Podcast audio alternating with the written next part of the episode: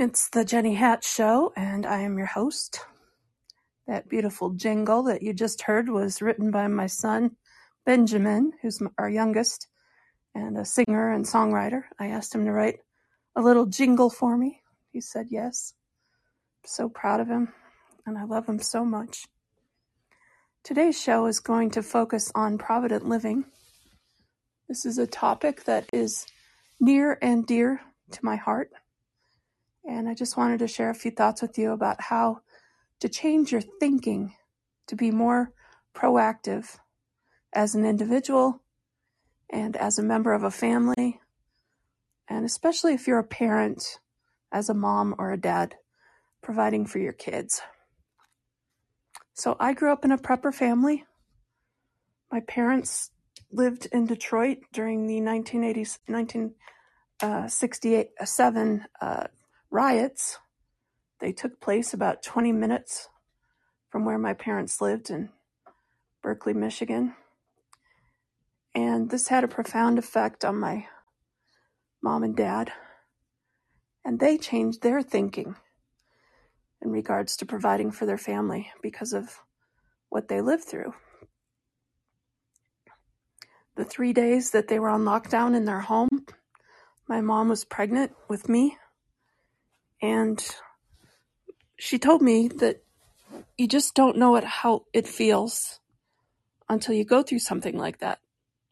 And so she didn't even really try to describe it to me. It was just like horror to have so much um, mobbing and burning going on within minutes of where she was living. So after that, our family culture changed. Our family um, goals changed. And my parents started living incredibly proactively. First and foremost was security. My dad always had loaded guns in the house, and they were not under lock and key. They were just in the little linen closet right inside of our laundry room and ready to go. Um, my parents immediately started purchasing short and long-term food storage. And they became much more proactive about storing survival supplies and camping gear so that should we need to evacuate somehow, uh, somewhere, they would have the supplies necessary to provide shelter. So my dad bought a big old fashioned cav- canvas tent and we started camping every summer. And eventually, you know, we had just so much camping equipment that again, this was just part of our family culture to go off someplace in Michigan to a state park or whatever and do a couple days of camping to just learn how to cook over a open fire and put our skills to the test and we also use those trips to have some rest and recreation. My mom told me that up until that point when I was about 7 years old she really didn't think a whole lot about nutrition. Um, she said we ate the traditional American diet, which was everything was refined, lots and lots of sugar, uh, macaroni and cheese, the whole, you know, cold cereal thing, and um, a little bit of fresh fruits and vegetables, but not really in any serious way. And then when I was seven, I had eczema so bad, head to toe, that I was just a walking rash. And she wanted to just figure it out how to help me. And it was during this time that my grandma had been given six months to live, my maternal grandmother. So my mom and her mom started investigating nutritional answers for chronic disease. And so my grandmother read a book called There is a Cure for Arthritis that she picked up at a little local bookshop. And instead of dying in six months, she regenerated her body with whole foods nutrition, juicing, and cutting out a lot of sugar and just being more proactive, taking food supplements and vitamins and owning her diet. She threw away the wheelchair and um, got healthy for the last five years of her life. She lived an incredibly dynamic life and eventually died of an aneurysm that my mom always felt resulted from 25 years of cortisone use for her arthritis. So I got to get a drink.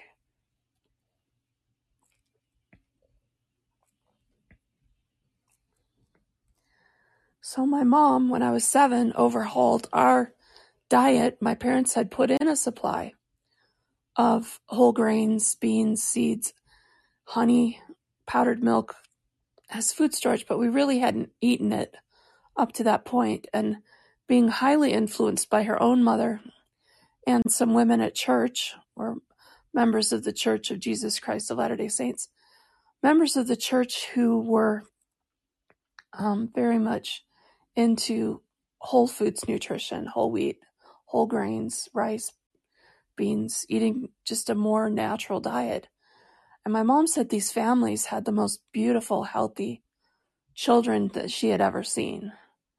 And so she was really influenced by these ladies in her ward. Uh, she decided to throw all the sugar out of our house and start cooking, really cooking from scratch. My parents bought a grain mill and she was just always grinding fresh grains and baking bread and um, she healed my skin. It healed me from the eczema. And uh, my mom and my grandma together entered the most dynamic years of their life, proactive when I was seven years old. And then for the next five years, I watched the two most influential women in my personal life um, set this model for how to think and how to be instead of thinking of yourself as a patient or a victim, um, kind of pushing medicine aside and saying, I'm going to do this myself. At that point, my mom had seven children and she um, was sick with varicose veins, exhaustion, and just really kind of struggling with her health and was kind of done having her babies and she got into dance aerobics and a couple times a week went and danced in this new form of exercise. And um, then when I was 12, she conceived her last child, my little baby sister. And again, I watched her do a very proactive pregnancy with my little sister. And it was her healthiest pregnancy, and my little sister was incredibly healthy. She also had a very fast natural birth at the hospital. And she always attributed all these miracles giving birth as an older mom to good nutrition and exercise. So, again, modeling for me what proactive, provident living looks like. And provident living is so much more than prepping, so much more than just food storage. Um, it really is approaching life with a focused sense of self reliance. That I'm not going to look to a doctor or a nutritionist or a dentist or any professional to teach me or show me how to live my life. I'm going to use my good common sense and proactive research and then put it to the test, not get out of the world of theory and wouldn't it be nice and actually do the work? Because it's a lot of work to eat this way and think this way. And people are so reluctant to change their habits. And if you can't change them for yourself, you're just caught in your own food addictions and you don't want to change and you think it's stupid or too expensive or whatever reason you're thinking, I don't want to do this, then if you're planning to be a parent of children, do it for your kids. And the reason why is because your children will be so much healthier if you will take the time to truly educate yourself on what is necessary for a mom to eat while she's pregnant and breastfeeding, and what you can do to help your husband and kids be proactive in their own eating habits and exercise habits.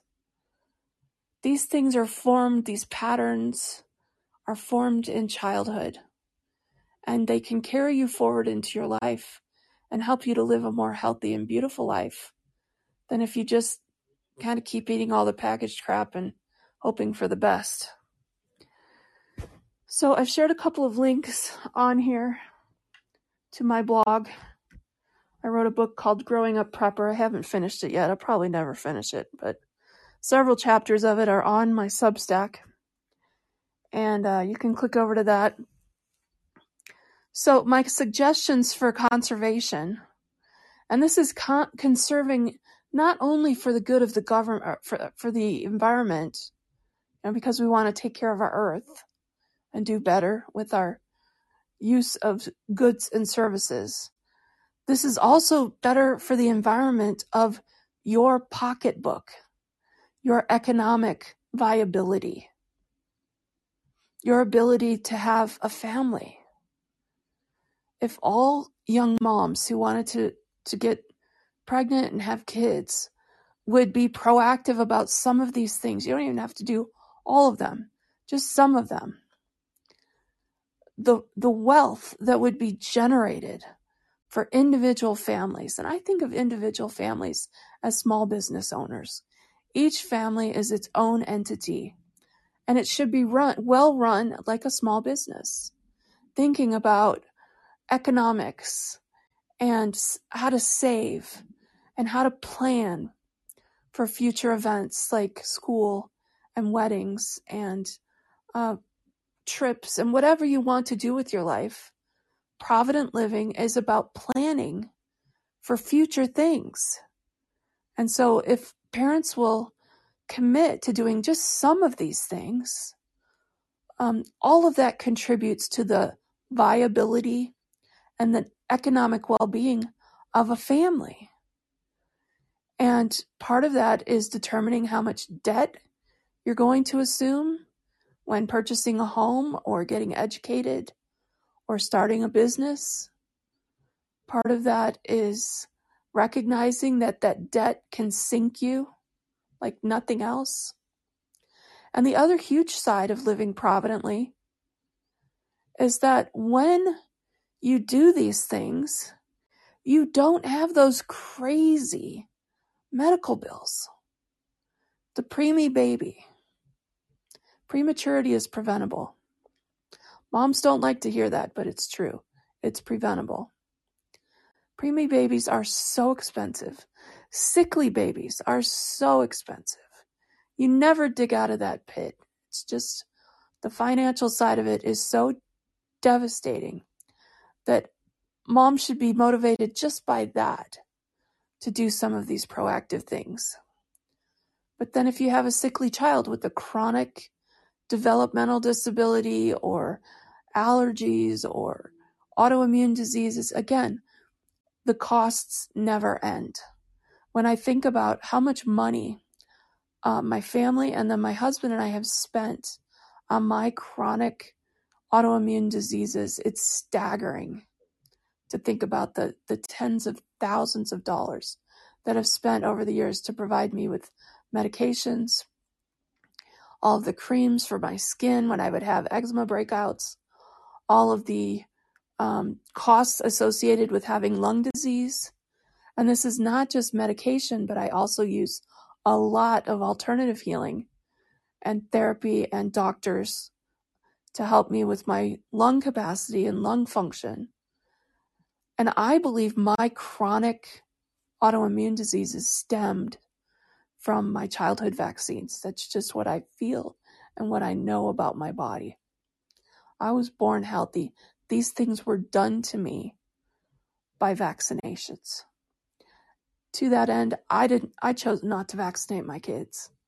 And what do you know? All five of them, none of them have the chronic autoimmune diseases that I have struggled with my whole life or the mental illness that is often tied to the use of vaccinations in some kids. So here are my suggestions for conservation. Number one, give birth at home. Number two, breastfeed your babies. Number three, cook from scratch. And what scratch cooking is, is you buy ingredients. You don't buy prepackaged lasagnas and soups and homemade and store bought bread.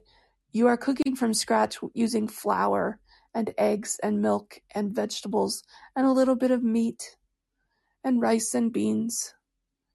And you put those all together in meals that are cooked homemade. Number four is use cloth diapers. And I always encourage people to set a goal for using them about half of the time. I like to use plastic diapers when I went to church or if we went on a trip or camping or on a vacation. It's so much more convenient, of course, than using cloth diapers. But when we were home living our day to day life, most of the time we used cloth diapers, which meant I washed them myself. Uh, use cloth menstrual pads. Again, same reasons, and about half the time is a great goal. Learn how to live with one car by using the bus and bikes to make up the difference. This was possible where we lived in Louisville, Colorado, because our home was right on the bus line. And Boulder, Colorado has more bike paths than any place on the planet, except maybe Holland. And so we were constantly using our bikes. And when I needed to use the car, I just used it at night. If my husband had it at work, I would go grocery shopping or get up early in the morning and do what I needed to do before he left for work. Became easier to live with one car once he started working from home. But he um he most of the time, especially when we had young kids, he he had the car. There was one time when our car died and we said, "Well, let's see how long we can go without a car." And this was a great experiment we did during the, the summer that my fourth child was a, I think he was a toddler. So I had four little kids, and we spent probably four solid months living without a car just to see if we could do it. And it was doable up until it got cold. And there was one day I was standing out in front of King Soopers with bags and bags of groceries and a couple little kids waiting for the bus and it was cold, windy, and um, that was the day I was like, you know what? I want my car back. So we went ahead and bought another car. We always bought used cars that helped with the cost, and um, we tried not to use it too much. Buy clothing at thrift stores and garage sales, especially shoes, coats, and jeans. This was a pattern for a life that I am happy to report my own children have mostly continued, and I anticipate as their children start to come in mass that they will again use mom's thrifty ways to to clothe their children. Um, I also spent a lot of money at thrift stores on things like glass and ceramic dishes. I like to eat off of china or you know fake china. I don't like plastic utensils and and dishes. I I just have a bias against them. It's definitely easier when you have toddlers to have a sippy cup that's plastic. But for the most part, we use glassware for our drinks and the ceramics and china for our plates. And if you buy them at thrift stores, they're incredibly inexpensive. And that made it so if they broke or were, you know, somehow chipped, it wasn't as big of a deal because you could just go get another one for a buck at the thrift store. Plant a garden, even if it's just a small kitchen herb garden. Uh, I was only able to plant a big garden during the years that we lived in Utah because we actually had a backyard for three years. But um, we've always lived in small spaces. Our townhouse in Louisville and now a apartment condo in Longmont, Colorado, where I tried to grow little herb gardens these past few years, but I've just been too sick to take care of plants. But if you can, plant a garden. Number nine is store grains and beans and use them for meals three days a week. As you're transitioning from junk food, restaurant food, takeout food, and prepackaged meals, uh, give yourself the grace of not having to cook everything from scratch. And just two or three times a week, Cook a home cooked meal to start changing the patterns of your life. What you will quickly discover is that you enjoy the home cooked meals so much more than the other stuff that you will just naturally evolve to cooking more of your meals from scratch. At our house, we still cook probably about four hearty meals a week from scratch. And then I do double uh, recipes so I have leftovers. And we will freeze or tuck in the fridge the leftovers and use them for lunches and other meals. So I don't even cook seven times a week major meals. I only do it about four times a week. Sometimes my daughter, who lives with us, she's 34, sometimes she will cook one or two meals a week that we will share. But um, most of our baking revolves around baking bread, muffins, making waffles and pancakes. And uh, we do a lot of muffins. And the baking is also um, a huge component in Provident Living because you save so much money when you bake that loaf of bread. You know, a good hearty whole grain bread loaf from like Great Harvest, the the bread company, or um, the artisanal breads that you get at the grocery store. A loaf of that bread can cost between five and ten dollars. You can make it at home for less than a buck. And, you know, the economics of that are just so self evident. And you can also know that your grains were ground fresh that day. Any seeds or other components of the bread you put in, you know where they've sourced. And there's just something really satisfying about doing your own daily bread. So I would challenge you to take on the. It is hard to do this work. And one of the things I also did as I came through these last 30 years is I limited myself to only learning one new skill per year so I didn't get overwhelmed. What I would do is I would buy a new kitchen tool, a juicer or something, pasta maker, and I would experiment adding that other element into my weekly work. And this past year, the tool I bought was a tortilla press. I'd never made my own tortillas. So I bought a little $15 ceramic uh, tortilla press and made my own tortillas a couple times this year. And um, so that's an example of just gradually learning new skills. I still have so much to learn, but I feel like, you know, we're, we're making progress in this thing. Um, use environmentally safe cleaners to wash your clothes and your dishes. Obviously, these are better for the environment. Most pollution in America comes from households, despite what you may think. It doesn't come from those nasty big toxic corporations as much as it comes from consumers using their bleaches and their heavy duty cleaners. And, uh, you know, there's just so much pollution generated by the chemical cleaners. It's staggering. 11 is go on vacation within an hour's drive of your home. We did this when our kids were little just because of economic necessity. But, and we live in a part of the country where other people come for vacations. So that was a blessing too. But Estes Park was our go to place when our kids were little. We'd go up there and go camping at Rocky Mountain National Park and Jellystone Park. We had so much fun doing these camping trips. We went to a lot of the state parks, Golden Gate Park, and sometimes we'd just go for a hike up in uh, you know, we'd have a one day vacation, go for a hike. Now, I'm not a hiker because I have lung issues. I'd stay down at Chautauqua Park with the babies while my husband took the big, big kids on a hike and we'd have a picnic.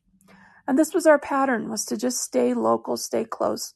Once in a while, we took a trip to Utah to visit my husband's family, or we'd go back east to have a reunion with my family. Once we took a trip to Detroit, I wanted to be at the dedication for the Detroit Temple so that was that was our big trip when my fourth child was a baby. But most of the time we stayed in Colorado. We stayed home. We didn't have a lot of money. We didn't have a lot to spend on vacations, but we still had a time to go and renew ourselves with with some good fun fun times and we created good memories for the kids. When my daughter was in competitive gymnastics, she had uh, gymnastics meets all over the state and so we would do fun things around that. We would get a hotel for one night and take the whole family and stay at the hotel the night before and then go to the meet and also created wonderful memories. And then when my kids were involved in soccer and especially Ben with his, playing with his soccer club when he was in middle school, same thing. Family trips, let's all go cheer each other on at our events. And uh, I was amazed how many times we showed up for certain things and we were the only ones who had, who had made that trip. And I think a lot of people were just busy, moms and dads working, and so maybe they didn't have the leisure to do that. My husband working from home definitely made it more possible. But uh, we love doing those trips to uh, to be there in the stands cheering our teams on. So rethink vacationing. I know people have really gotten into staycations and local vacations because of COVID, and a lot of families have gotten into RVing and uh, camping. So it's definitely more of a trend, but um, you can be so creative in how you save save money with your vacationing. Number 12 is live by the Mormon motto use it up, wear it out, make it do, or do without. And we've really tried to do that. And 13 is home based musical entertainment. There were so many times when the kids were little when we would just, on a Friday night, put on some music and just dance in the living room. Have a little dance party, maybe watch a movie together, do some singing around the piano or with the guitar. And these are some of my favorite memories. Once in a while, we'd take all of our children to see a show. We went and saw Joseph in the amazing Technicolor Dreamcoat at the Arvada Center. This is a theater that was kind of in between the Buell and Denver, which is the highest priced musical theater venue. And the, I went, we went to a lot of the high school shows too, middle school theater productions. But once I, we took him to, to the Arvada Center, spent the money as a Christmas present to see Joseph. I want him to see it more professionally produced than high school level. And then uh, when we would be at home in uh, Cedar City, which is the home, of the Utah Shakespeare Festival, quite often we could get free tickets from somebody in the family. And then we'd just have to buy a few more for the rest of the kids, and we would go see a Shakespeare show. And uh, this company does not only Shakespeare shows, but they also produce some high quality stage plays and musicals. And so we got to see some very highly professionally produced shows at uh, at Utah Shakes around our family reunions. Most of the time, when we were having a recreation type thing, it was tied to connecting with members of our family, and that was also joyful to gather and let the cousins spend some quality time together and just hang out. So, these are the uh, ideas I have for Provident Living. And um, if you'll click over to the links that I've shared on my Callin page, there's a link to my book, Growing Up Prepper, on my Substack. There are resources for emergency childbirth. And this is a blog post I put together that contains links to all sorts of resources for you to purchase supplies like an obstetrics kit or a birth tub or if you want to have some peer mentoring from other women who've gotten into home birth, or you'd like to take an online course prepared by midwives and other independent birth educators on how to uh, have a home birth with just your family, those links are also there. So um, check that out if you're planning to have a family. Um, I also shared links to many of the posts that I've written on my blog around Provident Living, so you can go peruse that at your leisure. I want to challenge you that the scriptures have prophesied that these end times are going to be incredibly chaotic. We've seen some of that chaos, especially the last couple of years. What the future holds, I don't know. Jesus certainly warned us in Matthew chapter 24 that things were going to be a little nuts before he returned the second time.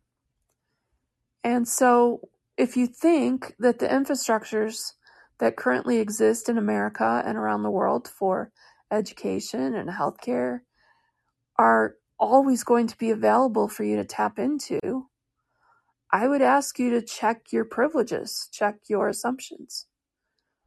Society is incredibly fragile.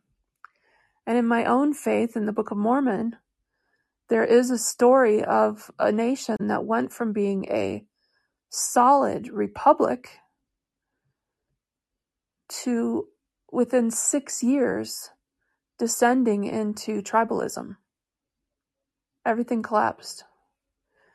And it's a cautionary tale for all of us to recognize that this is the historical pattern, that the infrastructures that are in place to provide you with food and clothing and shelter and education and entertainment are wobbly, fragile, and can collapse.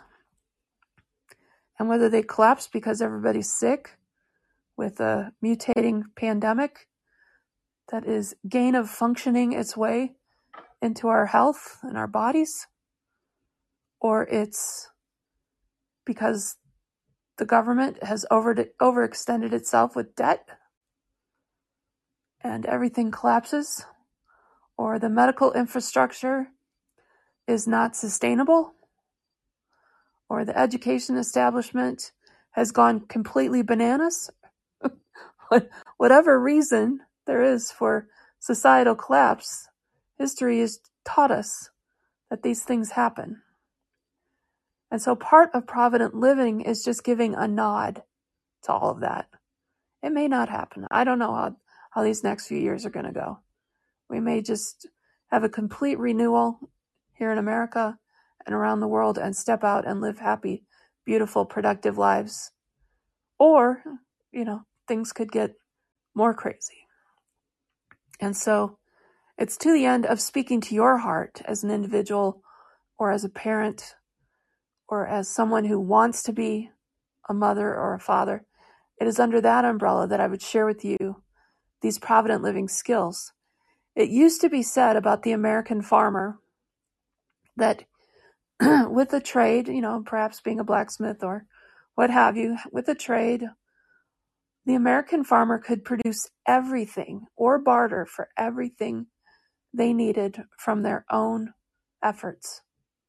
And the only reason he needed to have a little bit of cash in hand was to pay the midwife every time a baby showed up. Uh, the midwife cost was literally the only thing that he had to put out a little bit of cash for. The rest he could trade, he could grow himself, he could cultivate the land, raise some animals, harvest, build, chop. I know many farmers worked as coopers, making barrels.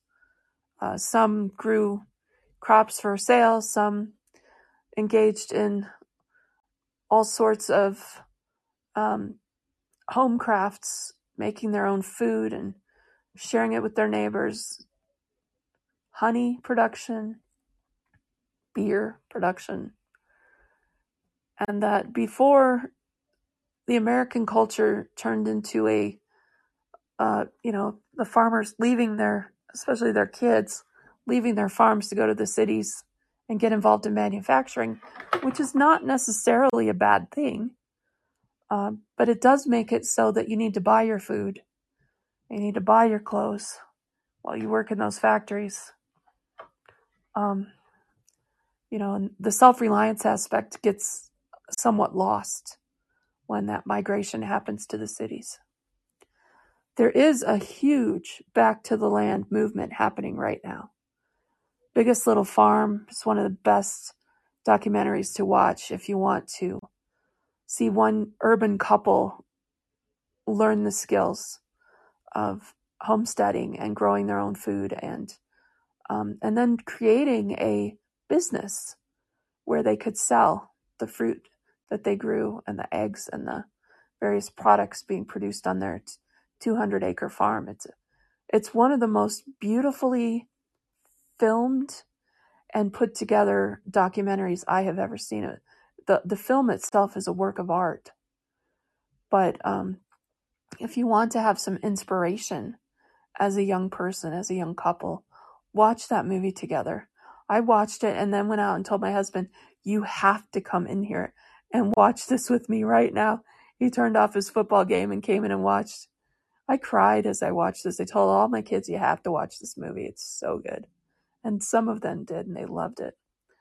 So um, use the models of urban people going to the land and seeing what they can wrestle out of it. Um, Ballerina Farm on Instagram. That's a young couple who is inspiring millions right now with their outreach on the internet, sharing what they're doing with their animals, and then the small business they're running from their home. Seven children. I personally think this is the future this marrying of technology and um, thinking outside of the box.